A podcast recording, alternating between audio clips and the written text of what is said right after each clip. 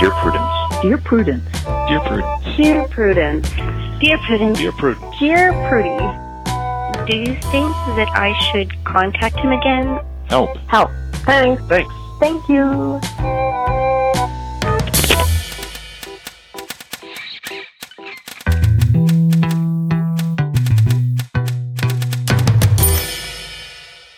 Hello, everyone, and welcome back to the Dear Prudence Show. Uh, we are in the studio today with uh, Anna Sale, who I'm really looking forward to introducing to you all later. Um, but before we get started, I wanted to give you some general advice, which is that if you are the parent of a minor, I advise you not to attempt to parent through the legal system by suing your child. Um, that's not a piece of advice I thought that I would have to give on this show. But for those of you who have been uh, following the news out of Minnesota recently, you may be aware that there is a woman who is suing her 17 year old transgender daughter. Uh, who has been living independently of her mother, working two jobs, um, paying her own bills, uh, and generally taking care of herself. She's suing her daughter, who's 17, um, because she is receiving medical care for her transition. Um, boy, oh boy. Uh, do I have some thoughts about the importance of physical autonomy uh, and the rights of people, even young people, even minors, to make decisions about their own bodies?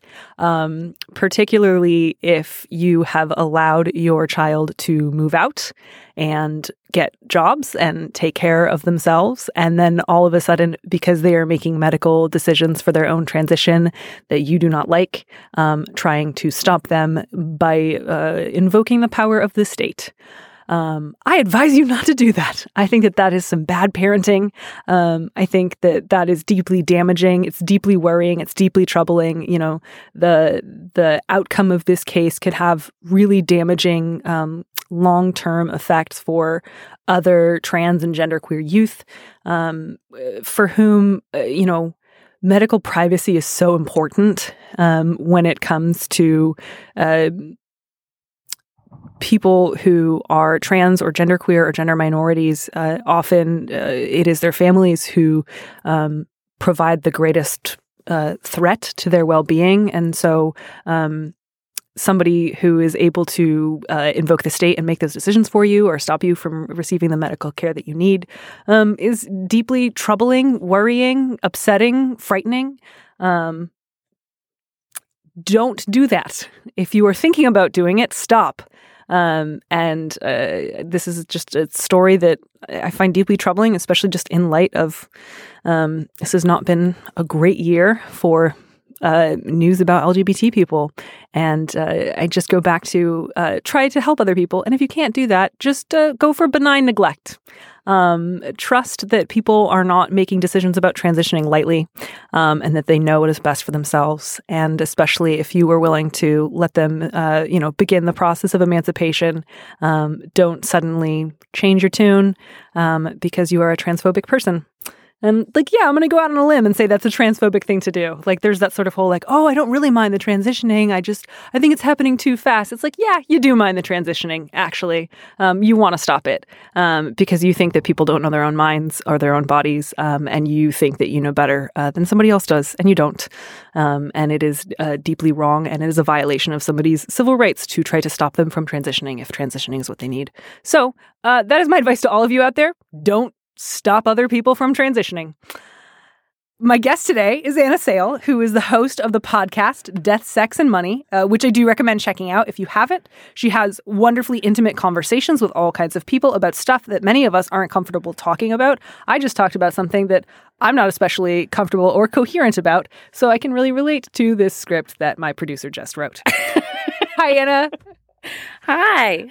Welcome. Thank you. How you doing? I'm good. I, I am a I was listening very attentively because I'm the new parent of a minor. So the advice don't sue them as a parenting strategy. Hadn't, Boy. hadn't thought about my position on that yet. Yeah, no, and and her daughter is named as the defendant.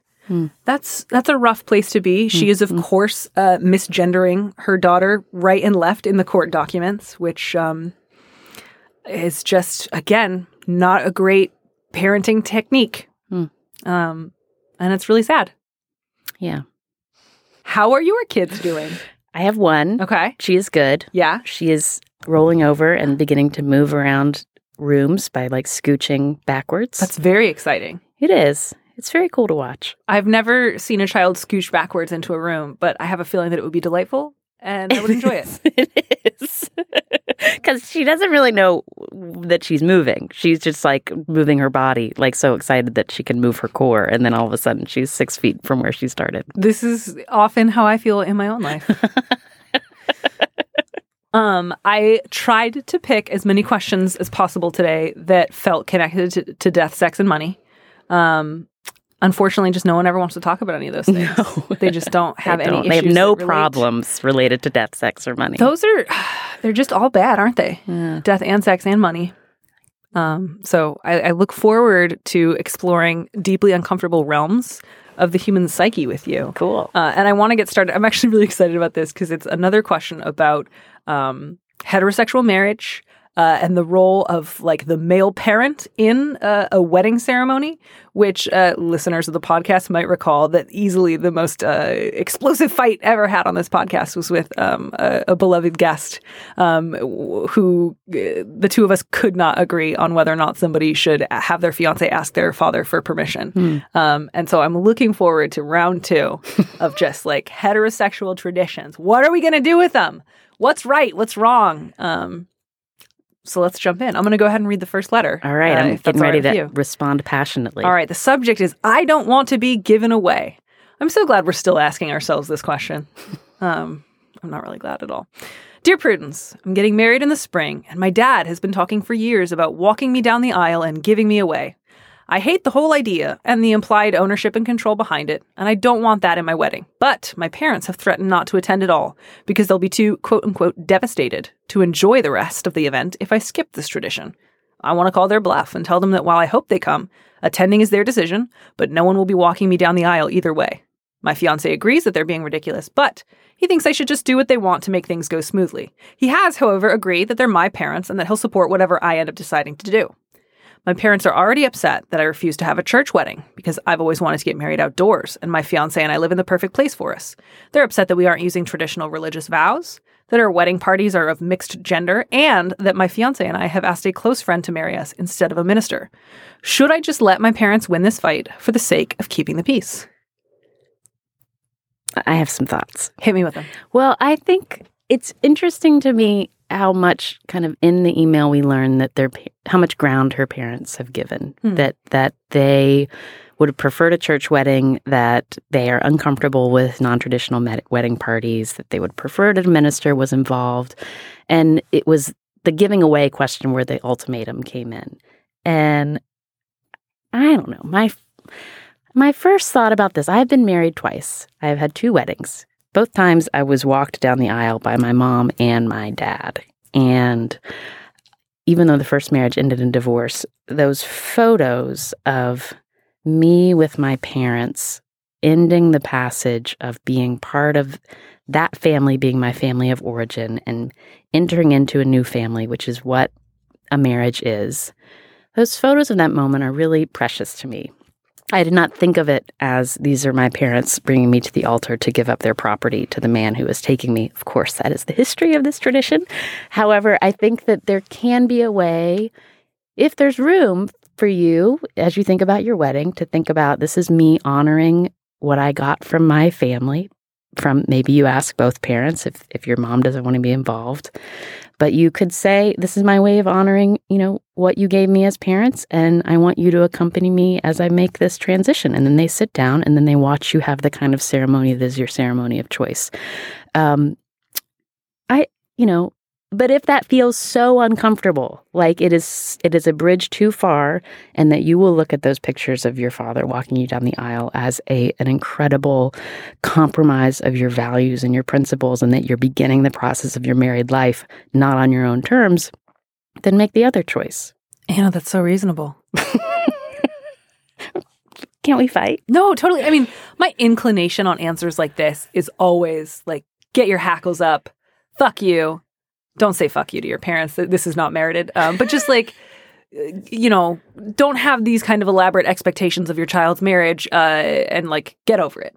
Um, that said, I, I think my a- advice tends to lean in that direction enough that I want to sometimes like make allowances for what would it look like if you didn't do that. So, like, I agree. I, th- I don't think, based on this letter, that your father is thinking, ah, if I get to walk her down the aisle, then everyone will know it was my choice that she married this person and I will have the final say. Like I don't it doesn't sound like to and me he's collecting his dowry after the ceremony. Yeah. Right. It doesn't sound like to me that that's how your father sees it. It sounds like he's a little more old fashioned and he wants to feel like there's some sort of meaningful moment during the ceremony that acknowledges his relationship with you, the connection that the two of you have.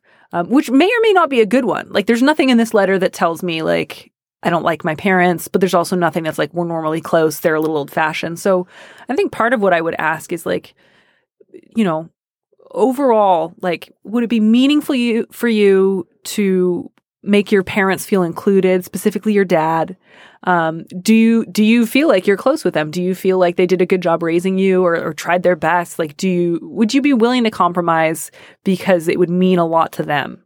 Um, clearly my heart is not in this half of the answer. I'm like trying, man. I'm trying out here. I mean, I think the thing that I like, uh, weddings are family occasions. Mhm. They're celebrating the marriage of these two people who are in love and who are starting a new life together.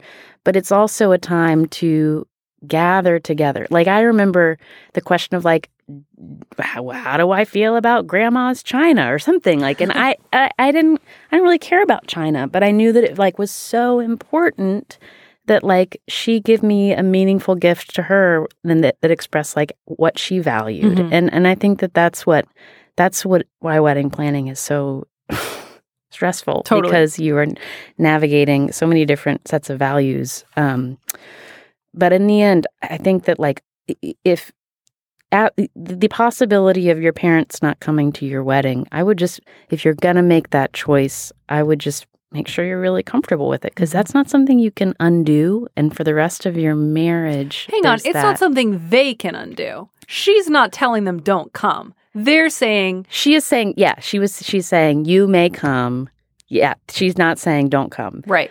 I, I do think but making the choice to say this is so important to me that like i'm willing to call your bluff on not coming to my wedding Mm-hmm. um, that is something neither your parents nor you can undo and I, I think that that's something it's going to be a decision that's going to have a long Sure. long consequences Yeah, I think part of what gets my back up about this is this claim. If we don't get, if I don't get to walk you down the aisle, I'll be too devastated to watch you get married. Really? Really? You wouldn't derive any joy from watching your child like vow to honor and cherish the person she loves because she didn't want you to walk her down the aisle. It would just turn the sun to ashes in your eyes, turn food into dust in your mouth. You would just derive no joy. It would be like Casey at the Bat, no joy in Mudville that day. Like, fucking really? I just, I, I think you should try harder to find the joy in this ceremony, parents of this letter writer. I think if if it's this one thing, if you think that they'll let it go after that, consider saying, "Okay, I want you both to walk me down the aisle." But I also want you to feel really free to say, "Mom and Dad, I love you so much." I don't want you to walk me down the aisle because I don't feel that I am being given away. If there's another way that we can kind of acknowledge and honor the job that both of you did raising me, I'd love to find a way that we can incorporate that in the ceremony. But I, I don't want to be given away, especially not by just my male parent. Like, that's actually not how I see this going down. That's not how I see this. And I think that's a pretty like good compromise. And if they're like, nope, it's got to be your dad walks you like past some pews or nothing, then I, I think that that's kind of their choice um, to to be a little unreasonable. And I don't think that you should feel super guilty about um, not accommodating them. I just feel like they should try a little harder to find some joy in this day. So we're fighting a little bit. we're fighting a little bit We're fighting a little bit, but you've also gotten married, uh, and and uh, I do always want to take into account that like weddings are about more than just the couple in question, and there's a reason that people don't just like get married like in 40 seconds, you know, in a hallway. Um, like they invite friends and loved ones partly because they want to include like their community. And that is true. And sometimes your community wants stuff that's a little different from you, and you do have to compromise. Yeah. This is Casey's cracking up because she could tell that I'm just like, oh, oh, live in the desert, talk to no one. All right. I really want you to read this next one because this is a really thoughtful question. And This is a hard one. this is tough. This is really tough. And, and I want to try to give this person the best possible advice. Okay. The subject of this is sad to start. Butter over too much bread. I have a question about support. I tend to have one on one friendships. I'm not really part of a friendship group as such. This suits me just fine. However, three of my closest friends have recently been hit with very difficult times. One friend's mother died suddenly, another is unemployed and has been battling depression for over a year. I've been a fairly active support to them, and it hasn't felt like a give. It's been something I'm happy to do. Prudy, now the only other very close friend I have is going through a horrible breakup. She's also had depression and, na- and is now at her very lowest ebb. She's never hurt herself before, but it seems like a real danger. I've advocated therapy and a psychiatrist who can relook at her medication, and she's working on both of those options. Despite this, I'm finding it difficult to be as empathetic as I should be. We live close to each other, and she doesn't have much of an alternative support system on this side of town. I know it's not healthy for me to overextend, especially when my capacity for empathy is stretched, but it's very difficult to draw boundaries with an old friend who is suicidal and just wants someone to watch a movie with. Any advice on balancing self care with being a good friend? I want to hug everyone involved in this I letter. know. These are these are always tough questions where I think everyone's doing their best and it's still hard. And there's no one person or one act that you can kind of point to and say like here's the problem, here's where to draw a really good boundary. Do you feel like you have a sense reading through that like is there something that you really want this person to think about or prioritize or bear in mind as they try to make decisions? I think that the the sentence that stuck out to me is I'm finding it difficult to be as empathetic as I should be hmm. because that I think brings suggests that you have a lot of judgment around how you are supposed to serve and show up for people hmm. and if you're feeling tired you feel guilty. You are allowed to feel tired when you are supporting three people who are each in really difficult times who you love and who are asking you to help carry that for them. Carrying that takes work um, and is probably stressful for you as well. It sounds like you need a movie night by yourself in a movie theater, maybe with like two bags of trail mix and fizzy water. That's what I do when I need self care. I go to double features because you're all alone and you get to like just have a little space. Um, I I have the one on one friendships too, and it's like really intense and it's great, and you are there for each other in moments of crisis. But man, it's all happening right now for you. And um, I also wonder if you can sort of tell some of the other friends, you know, who've been going through stuff for a little longer, what's going on, and say, you know, I might be unavailable because I this other friend is in really is in a crisis moment. Um, but can we can we schedule a time to hang out sometime next month or something like that? Right. Like it's like it's it's rebalancing the demands on you. Right, because it might not be appropriate for her to share this with her friend who's currently suicidal. Um, because you know it's just the level of like what can she manage Yeah. right now, and it, she's kind of in triage mode right now. But to look to other friendships where people might have passed a point of crisis, or or might be able to help you a little bit to just say, I'm actually feeling really tired right now. I'm going through a lot with a really dear friend, and it's it's really um, it, it, it's taking a lot of emotional and physical energy, and I'm just feeling kind of down. Like even just to name it to other people, um, I think like medical professionals are going to be what helps her with suicidal ideation. Um, obviously, like you can be there for her as a friend as well, but this is not something that can be treated by a lot of movie nights. Right. Um, so to bear in mind, like if she asks you to spend some time together and you need to say no, you're not abandoning her. Um, you you are not resigning her to total solitude and depression. Um, you are allowed to occasionally say, "I can't make it that night," or "I actually am like I already have plans." Um, to to sometimes to say no that that is okay. Um, and and I understand. I, at least I imagine what would be hard is feeling like I want to acknowledge that this takes something out of me, but I don't want this person to feel like a burden. Um, because she's not a burden. She's your friend who's going something really hard. But sometimes acknowledging that something takes something out of you, um, it feels like, oh, I couldn't say that. Um, and you don't necessarily have to say it to her. Um, again, because I, I really don't want you to make her feel like she can't come to you or that that you resent her for having needs. Um, but it, it is okay, as you said, to to be wiped out and to say like I need to think through this week. Like, what do I need in order to take care of myself? Is that like more sleep? Um, is that taking a walk? Is that calling another friend and like venting to them about what's hard in my life? Um, i- you know, is that fill in the blank with something that you feel that you need and to like pursue that actively? I think is is is important. I also think maybe just giving yourself a few minutes to think about making room for joy in your life. Because I imagine sometimes with close friendships, when you when when your friends are having a difficult time, it's hard for you to like be open about things that are going well for you. Hmm. Um, so I think like how to find little pockets of ways to to have a space where you can be grateful for the things that are going well in your life so you can recharge with that kind of positive energy. Yep. Yep. And I think to just remember that, like, you can and should be there for your friend, but also to remember you cannot single handedly um, solve her depression.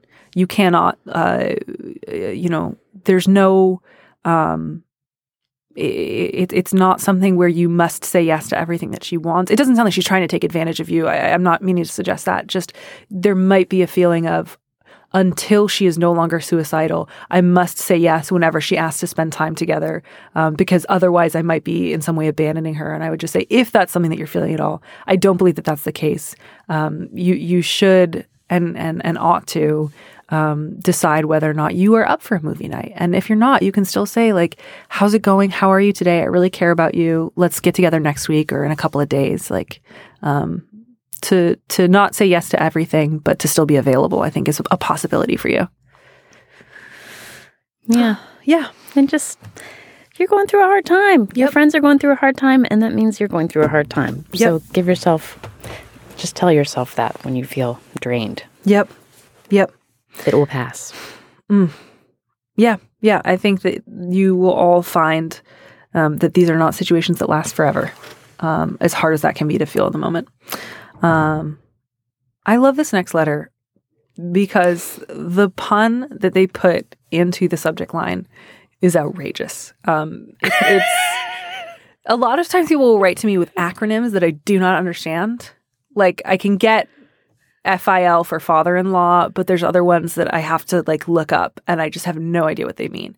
Um, but this is about a father-in-law and this is not so wonder Phil like FIL father-in-law. You guys get it. You you can you can pick up what I'm putting down. Weekends. So boy, that is just not a joke I would have understood 10 years ago. um so here we go. My mother in law passed away over a year ago, leaving behind my father in law. Since then, my husband and I have played host to my father in law almost every single weekend. While I love my father in law and get along with him well, in fact, maybe better than my husband does, I still resent having to sacrifice my weekends, my time with our young children, and every Saturday and Sunday. He's over all day. My husband and I both work full time and away from home, and our weekends are precious. Whenever I bring this up to my husband, his response is, His wife is dead. What am I supposed to do? To cap it off, my husband doesn't want to see his father this often. My father in law and my husband don't even get along most of the time, and visits are often rife with passive aggressive arguments and put my husband in a sour mood. What can I say to get through to him? Mm. I gotta say, I love your husband because his strategy is just, well, I don't like my father. We fight all the time, but his wife is dead, so I'm legally obligated to spend every weekend with him for the rest of his life. Uh, but I will in no way make any like real time attempt to improve our relationship.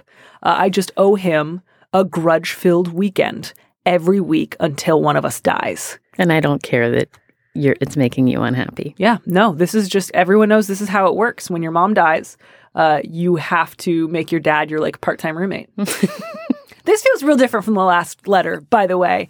Um, this this feels like a situation where there's a lot of really weird unspoken assumptions uh, flying around here. Yeah, I think this isn't about the father-in-law. This is about the husband. And I think I just think that's what it is. I mean, it's not about making sure your father-in-law gets a hobby or, you know, has something else to do on weekends or you, you know, if he all of a sudden had a p- packed social calendar, you still would have a husband who doesn't um, respond when you're saying this is something that's impacting our family, that's taking away our time together and it's your parent. You Mhm. need to take the lead on this and he's not. Um, so I would say that's that's where the conversation is. It's it's uh, it's not good enough to say his wife is dead. He, you know, his your your your husband's mother is dead too. So I wonder what's going on there. hmm Yeah, that's incredibly difficult and painful. And I'm sure there are like layers of grief and guilt. And he might feel like, I don't get along with my dad, but my mom is gone. And this is like a way to honor her, even though like it does not bring any of us a lot of joy. Um, and so I just have to do this. Um, which I don't think is true. I don't think it's true. Um, I think like the question he asked you, you know, his wife is dead. What am I supposed to do? Well, a- lot of things Mm-hmm. not have him over every weekend. Um, I think it's like it's wonderful to comfort people who are grieving. It's it's really good to have as healthy a relationship with your parents as possible. Um, I, I don't think that if if one parent dies, that means you have to spend every weekend with the remaining parent forever. Um, you can actually say, "Dad, we've got plans this weekend." I, I mean, I just said it, so it's It's possible to yeah, be said. I'm sorry. I don't want to make light of this because I also want to acknowledge like this could be really painful for all of you. But um, I think one of the things you should think about is like maybe your father-in-law doesn't love this any more than you guys do. I mean, maybe he's just super in his element, like engaging in passive aggressive fights all weekend. But like maybe he also kind of hates this arrangement and feels sort of trapped. And I think that you should like I think it's great to talk to your husband um, and and really push for. I want us to set some time aside where we do something with us and the kids that does not involve your father-in-law, and I want to do that pretty regularly. Like I, we need to not do every weekend. And if you can't get him to join you on that, I think you and the kids should make other arrangements. yeah, that's what I was going to say. It's play date time. Yep. Get out of the house. Leave, leave the, the husband and the father home to work it out. Yeah, I, I don't think that should be your first option. Like, I think it'd be really good to get your husband on board, um, even if you could just agree to like a weekend a month to start with, where you guys just have family time. Um, but like, this can't be delightful for your kids either. Um, and I think you might find that if you don't spend so much time with your father-in-law, the time that you do spend together might actually be a little more enjoyable, and you might actually, you know, connect and, and not snap at one another so much. Um, because I think that there is probably a happy medium in between, like abandoning him to like a sad and solitary widowerhood versus letting him show up every Friday through Sunday and just fighting all the time. Yeah. I would see about just organizing visits around an an action an activity as opposed to like the assumption of the hang. Like what if you just said, Father in law, we've got we're gonna let's can we do family dinner on Sunday evening? We're doing something on Saturday. Yeah. And then there's a destination and a time that's that's confined that you know that and then also you your father-in-law knows that you're making time for him mm-hmm. but you're also not I mean just like that's family dynamics devolve when Mm. it's just like unstructured hang time. That is when we are our worst selves. Yes. That's a really good point. You need something to focus on. Yes. You need a start time. You need an end time.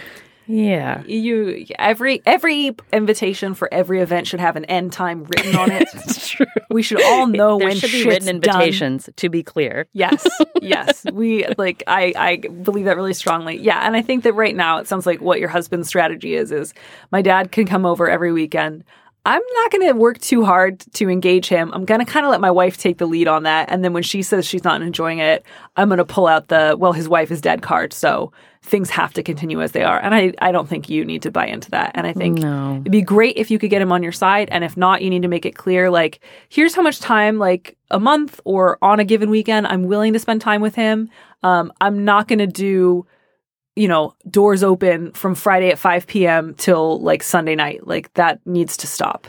Um, I, I don't think any, and like to frame it as like, none of us is enjoying this. You and your father fight. Um, the kids are like presumably feeling a little neglected. Um, there's a real sense of aimlessness. I don't want that. I want the time we spend together to feel generally pleasant and like there's a point to it. Special. Yeah, Yeah, that's not so wonderful at all. I'm so sorry. I'm so sorry. Why don't you go ahead and read our next letter? I appreciated this letter because I am from West Virginia, Hmm. and this writer is from the state next door. Subject line Trapped in Kentucky.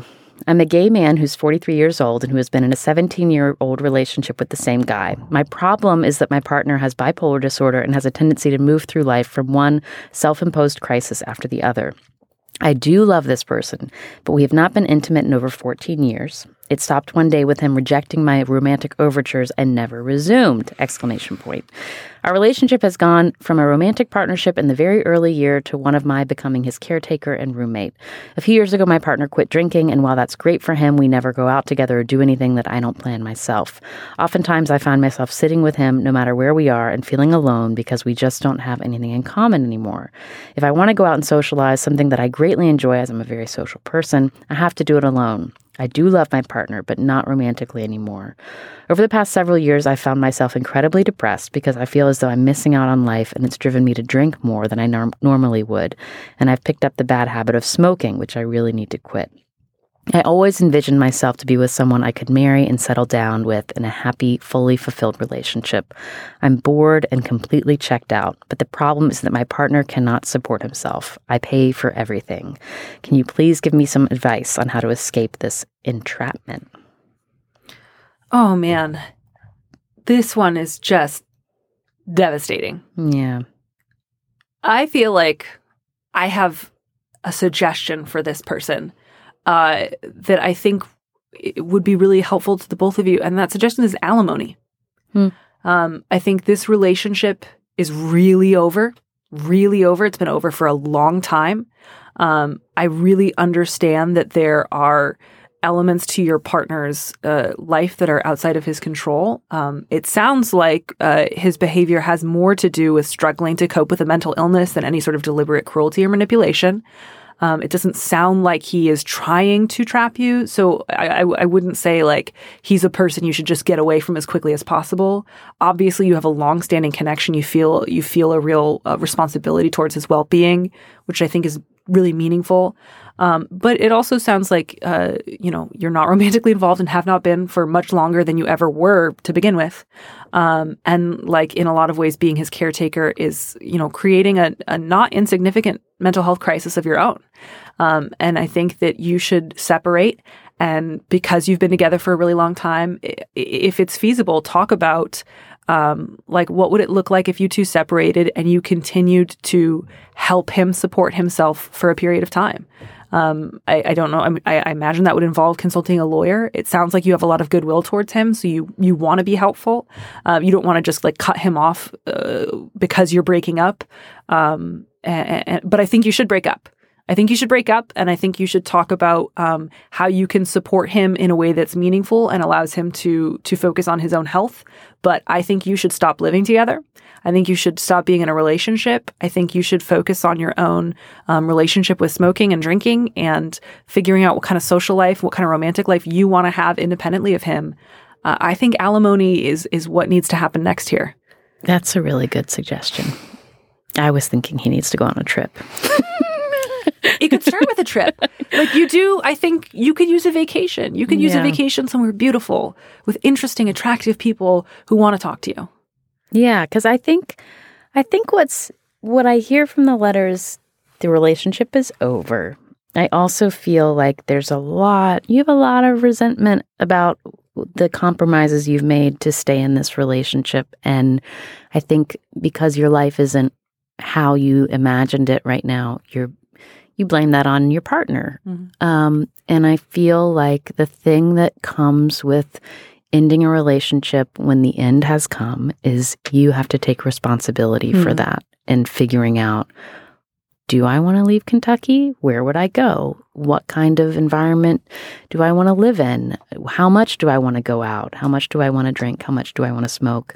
Um, who what kind of sex life would be exciting to me right now at this point in my life? And those are all things I think that you can get to. Um, you ha- you do have to, the first layer is like how can you not how can you how can you express love to this person who's been family to you for so long um, without without um, you know unnecessary feelings of of uh, or just like letting the the obligation go on too far. There's there's divorce for a reason, right? And um, it can be structured in a way that that acknowledges that you have different earning capacities, and that you have earned more for a long time, um, and also thinking about if you're not there to take care of him as his caregiver, who will? What will that look like? Will it be someone that is a paid aide? Is it some other family? Just you've got to work that out, and you've got to got to work that out. I think in consultation with a, a lawyer, yeah. as Mallory suggested, is a good one. And I think that makes a lot of sense too, because you have to ask yourself both what would be good and kind and caring and compassionate to do for you? And what are things I am no longer willing and able to do? Because you, you mentioned in the letter that uh, he often moves from one crisis to another. So you know in advance there will be another, you know, your leaving will be a crisis for him. And it's possible that there will be more crises to come and that there will be a real part of you that will feel like you have to fix it. Um, and I think to ask yourself, um, you know, what do I owe this person?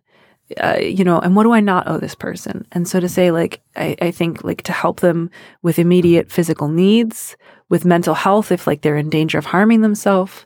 Um, but to say, like, if they have a really big blow up with another member of their family, I don't need to wait in and fix that. If they have some sort of personal entanglement with somebody else that's really painful for them, I don't necessarily, it's not necessarily helpful for me to go in and fix that again.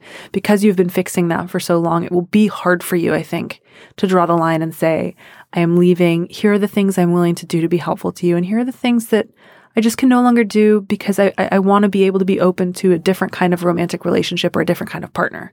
Um, and so to, to resign from the boyfriend role um, and to ask, what do I owe you as a former partner who still cares about you a lot, but is not going to be your boyfriend again? Um, and you'll have to figure that out. I, I, I, encourage therapy for that because this has been such an ongoing pattern. Um, I think therapy will be very helpful to you. I think take yourself on that trip, um, even if it's just for a couple of days to somewhere close by, just a trip where you can like sleep by yourself and like take a long shower and eat a flirt. slow breakfast. Yeah, flirt with someone cute. Um, get yourself a therapist, even if you just go for a couple months, um, and just say like, here are my goals. My goals is to leave this partnership, to take care of myself, to prioritize my own needs, but also to be kind and compassionate to this person and to figure out how I can help them. Can you, therapist, help me achieve these goals? Um, so you have a real goal oriented reason you're getting in, you're going to ha- get help accomplishing certain tasks. And then if you want to stop going to therapy, you can. Um, but to ask yourself, like, if you don't make a decision and you don't really work towards achieving it, it seems like you'll get another 17 years uh, where you find yourself doing things that you don't really want to be doing. And I don't want that for you. Um, and I think you can do that without kind of casting this partner to the side and saying, like, you're responsible for my unhappiness or, or I must now punish you for the things that I've missed out on. Like, I don't think that that's the right response either. Yeah. But I think you wrote the email because you are looking for permission and a strategy for exiting this relationship. Yes, and I think you should. I think it's time. Good luck. Yes, good luck to both of you. I think that there is a way to do this where the both of you are ultimately like better off and happier. I do. And I hope that that is what happens. All right. We're going to tackle a voicemail now that has to do with uh, breaking up with your sister. I am particularly blessed to have a couple of sisters who we've all considered each other our best friends our whole lives. Um, and, you know, it's just a joke, even at family gatherings, you know, we're joined at the hip. But for a long time, I've had a kind of nagging feeling that if I was actually the same age or in the same class or, you know, somehow a peer of my sister and not her sister, she wouldn't actually be friends with me. We've kind of talked about those kinds of issues and like why there are certain things about her that would mean that she wouldn't think of me as someone worthwhile to be friends with um if we were just two people um but we always kind of accepted like each other's vices and bad things because we're sisters and we're friends and that's what you do and everybody has bad things about them but um it's kind of become more and more clear that it's really a kind of abusive and one-sided relationship. Like this, if this was a friend or a significant other, like you would not be putting up with this kind of manipulation or lack of supportive behavior. How do you break up with a friend who also happens to be your sister, who you also happen to be living with? Oh man. Wow. Here's my here's my assumption based on how you describe your relationship with your sister. I have I have four sisters and I have older sisters and I have a younger sister. And it sounds like you are the younger with this particular sister and she is used to bossing you around. And that has been the dynamic for a very, very long time. And she's not been very kind to you. Like, I was expecting you to say that you realized you wouldn't be friends with your sister, but the message was that your sister has said that to you repeatedly that if we weren't related, we wouldn't be friends, which isn't very nice. Um, so I think you you know, like sharing a living space with your sister is something that you've got to make a plan to get away from. And um, you know, the thing with the thing with sisters is you're still going to have a relationship with her, but you got hopefully a long, long time to work it out, and uh, you've got to I think part of what's hard about growing up, particularly with sisters, is that there's an assumption that you're going to make similar life choices together. And as you grow up and become your own people and differentiate, that can feel like a rejection. There can be all sorts of judgment from various phone calls flying from all sorts of family members. But you just got to go through it. And then once you have a little bit of distance, there might be parts of your sister that you appreciate um, that you just can't right now because she makes you feel shitty. Yeah. Man, there was a lot of pain in that voice. Like it's clearly something that's been weighing on her. This is just my read, but kind of like you were intuiting that it sounds like maybe her sister has been a bit of a bully or, or kind of put a lot of pressure on her. My read on the situation is that the, the caller has not really challenged her sister a lot and has maybe felt like she kind of like moving in against her will, maybe sort of feels like there's this mythical sisterly closeness that we mm. have to adhere to. And if I push back or if I say no, um, then that will destroy our relationship. And and even the way she frames it is how do I break up with my sister? I don't know that you guys are at a point where you need to break up.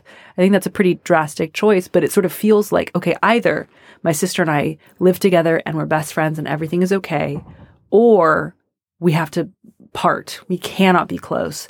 I don't know how to say no to her or to push back or to disagree in a way that doesn't bring our entire dynamic crashing down. All I know is that our relationship can be really close when I give in. And when I find that unbearable, I don't know how to be her sister. And I do think that it is possible for you to be sisters without also being roommates and without also necessarily being best friends. But I think right now, as as you were saying, Anna, is uh, like differentiation needs to happen. um, and I think it's going to have to start with saying, I want to move out. And I think that's a really okay thing to say. I think to just say, I love you. You're fabulous. Living together is not working out for me. I'm not happy. I, I want to live on my own or I want to live with someone else. And like, you might get some pushback on that. Like, especially if this is kind of the first time you have really stood up to your sister or said that something's not working for you, she might, she might not know. She might think that you love all this stuff because again, that's just an assumption. It's possible that you've tried pushing back before and she shut it down.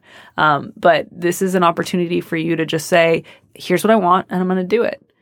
And I think the thing, it sounds like it's not just you and your sister and your family. It sounds like you've got a couple other mm. siblings. And the thing with being in a big family is the, um, the, the, it's, it's a clan. And when you create a little space with one member of the relationship, I would be prepared for feeling like there's some judgment coming from other members of the family because, in some, this is going to be interpreted by some as like a rejection of your family. And that's fine. Like, that's going to be a moment. And then you're going to feel more adult and grown up, and that you can have a, a better relationship with boundaries with your family. Mm-hmm. But I know that you know in my family, all all of the sisters have had various. we all have our our phases of needing to create a little bit of space from the family. And when I haven't been the sister, I, it's painful because you're like, why are you rejecting our loving family? We right. are a close family, and that is part of our identity. Yes, and a close family cannot fight No. cannot need to be apart for Oh, a while. no. So if you want this, it must mean you don't really want to be a part of this family. And that's a hell of a guilt trip to lay on someone. Yeah. I hope that's not forthcoming, but if it is, I hope you can just know that's not what you're doing. And that's what happens in a lot of families. Yeah. So you're not alone. Yeah, and you, you might have to go through like all I'm saying is I want to live somewhere else. I am not saying you're not my sister. I'm not saying I don't love you. I'm just acknowledging reality, which is that I love you and sometimes you drive me crazy and I want to live with somebody else. Um, and if her reaction that's really big, that's a bummer. And you might go, th- you know, you might go for a long time where things are really strained between you. I think the key thing to remember here is that like life is long, generally speaking. Um, siblings are lifelong relationships. Um, so you're looking to play the long game here with your sister. Um, and it's not about like squelching down your feelings for an indefinite amount of time so that she can continue to get her way. Um, you have to say like, what do I need in order to be a person who's like reasonably happy throughout the day? And it sounds like right now that's not living with your sister. Like I heard the pain in your voice. I don't think living with your sister is going to work out for you for much longer. And I think you need to just say, I want to move out. And if she tries to kind of be like, well, you have to give me an explanation that I think is, is sufficient, you actually don't have to. You just have to give notice. Um, and you just have to say, this isn't working for me. And I love you, but I don't want to be your roommate. And that's like a complete sentence. And if she wants to like go 20 rounds and be like, but why, but why, but why, like just remember you don't actually have to engage. Um, and that it will be worth it. Um, I think if you if you don't do this now, um, there will be a bigger blow up further down the road where you might do or say something um, purposely unforgivable. Hmm. I sure would. you know what I mean? Like I'm thinking like if I were in that situation and I felt like anything short of like get thee behind me Satan is not going to work and I'm going to end up getting cowed back into submission, I'm eventually going to do or say something that you will just never forgive to save myself. You know, I'll like chew off my own foot to get out of the bear trap. And I want you to just get out of the bear trap. Sorry, not that your sister's a bear trap. She's a human being um, with a particular dynamic that you've both contributed to. But like the situation is a bear trap and you got to go and you got to go. Um, and it will feel so much better. Even like, even if her reaction's terrible, even if she loses it, even if she yells at you, once it's out in the open, it will feel like such a relief for you to just name, like, I'm not happy. I don't like this. I don't want this to be our relationship. Um, and that hopefully with time and patience and some separation, you guys will be able to say, like, hey, that was actually really rough for both of us. Yeah. And I'm really sorry for like X, Y, and Z. And maybe you're sorry for X and Y. And um, maybe we can get lunch. And you know what? Uh, If you want just some hope for the future, my sister and I once got in a fight so big that she chased me out of the house without my shoes on. And I spent the next three nights sleeping on my friend Hugo's couch. This was, I was probably 17 at the time. And she was recently a guest on the show. We're very close. We talk several times a week. We see each other several times a month. Uh, I love her dearly. So, you know, sibling relationships can often, not always, but can often weather really big fights yeah. um, and really big disagreements and really big blow ups. Um, not that I encourage you to blow up at her, but just you can, you two can go through the shit together, and and there's still a really good chance that there will be a relationship that you can preserve on the other side. Don't I don't encourage any of you to chase your siblings barefoot out of the house. All have a friend like Hugo, though. Uh, yeah, absolutely. He's the best. He brought me some Twizzlers and he let me watch him play like volleyball video games until I got the gist of it and could join in. Um, Anna, thank you so much for coming and being on the show. Thank you for having me. Uh, it, it was a, a sheer delight. Um, I encourage everyone who enjoyed today's episode to listen to her podcast, Death, Sex, and Money. Um, and uh, yeah, thank you again for coming and um, being so wise. well, thank you for being wise. The alimony, that was good. And congratulations on having a child who can scoot backwards. Thank you.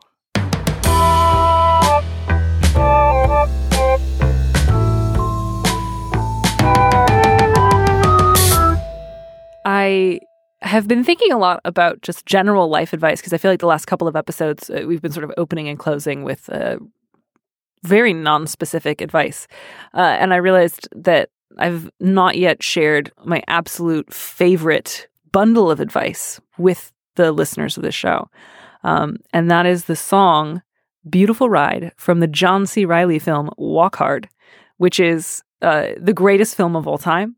It is an incredibly specific parody of basically two movies, Ray and Walk the Line. Um, so if you were just like desperate for a very specific satire of musical biopics about Southern singers, uh, that's the film for you. Or if you just love uh, John C. Reilly, but it's beautiful and pitch perfect. And there's a song at the end that sort of sums up all the wisdom he's accumulated over the course of his storied life. Um, and the chorus just goes, It's about music, flowers, babies, sharing the good times, accepting your mortality, traveling not just for business. Um, and I just love that more than anything else in the world. I think it sums it all up beautifully. And just the way that John C. Reilly says traveling, not just for business, um, just really does it for me. So I strongly encourage you to go listen to that song if you haven't already, to watch the movie um, if you haven't yet gotten the chance. Um, just in general, do not sleep on John C. Reilly. He's a genius and he looks like the Prince of Goblins. And I love him with my whole heart. And I try to live like that song every day. Um, don't just travel for business, you know? Or uh, that's not really a problem many of us have. It's really more a problem if you're like a very famous singer whose career spans decades. But if that's your situation, you should remember not just to travel for business. Um, if it's not your situation, maybe just focus on the babies and flowers portion. That's all I got for you this week, everyone. Thanks for listening to Dear Prudence. Our producer is Casey Miner. Our theme music was composed by Robin Hilton. Steve Lickteig is the executive producer of Slate Podcasts. And Andy Bowers is the chief content officer of Panoply. If you like this show, please go to iTunes and write us a review. Reviews help new listeners find the podcast, and then they ask us questions, and it goes on forever in a beautiful cycle. If you want me to answer your question, call me and leave a message at 401 371 DEAR, that's 3327, and you might hear your answer on an episode of the show. You don't have to use your real name or location, and at your request, we can even alter the sound of your voice. Keep it to 30 seconds or a minute and send it to me at prudencepodcast at gmail.com.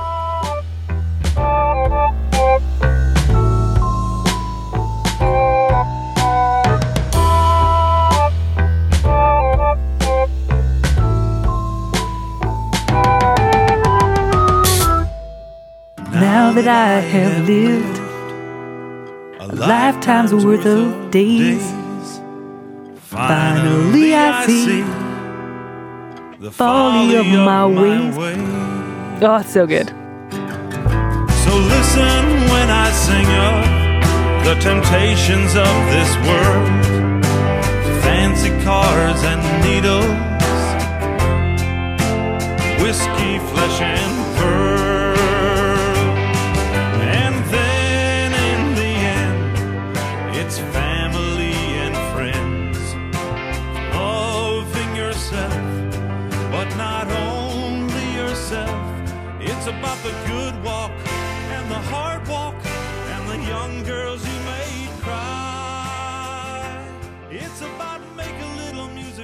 day till you die. It's a beautiful ride.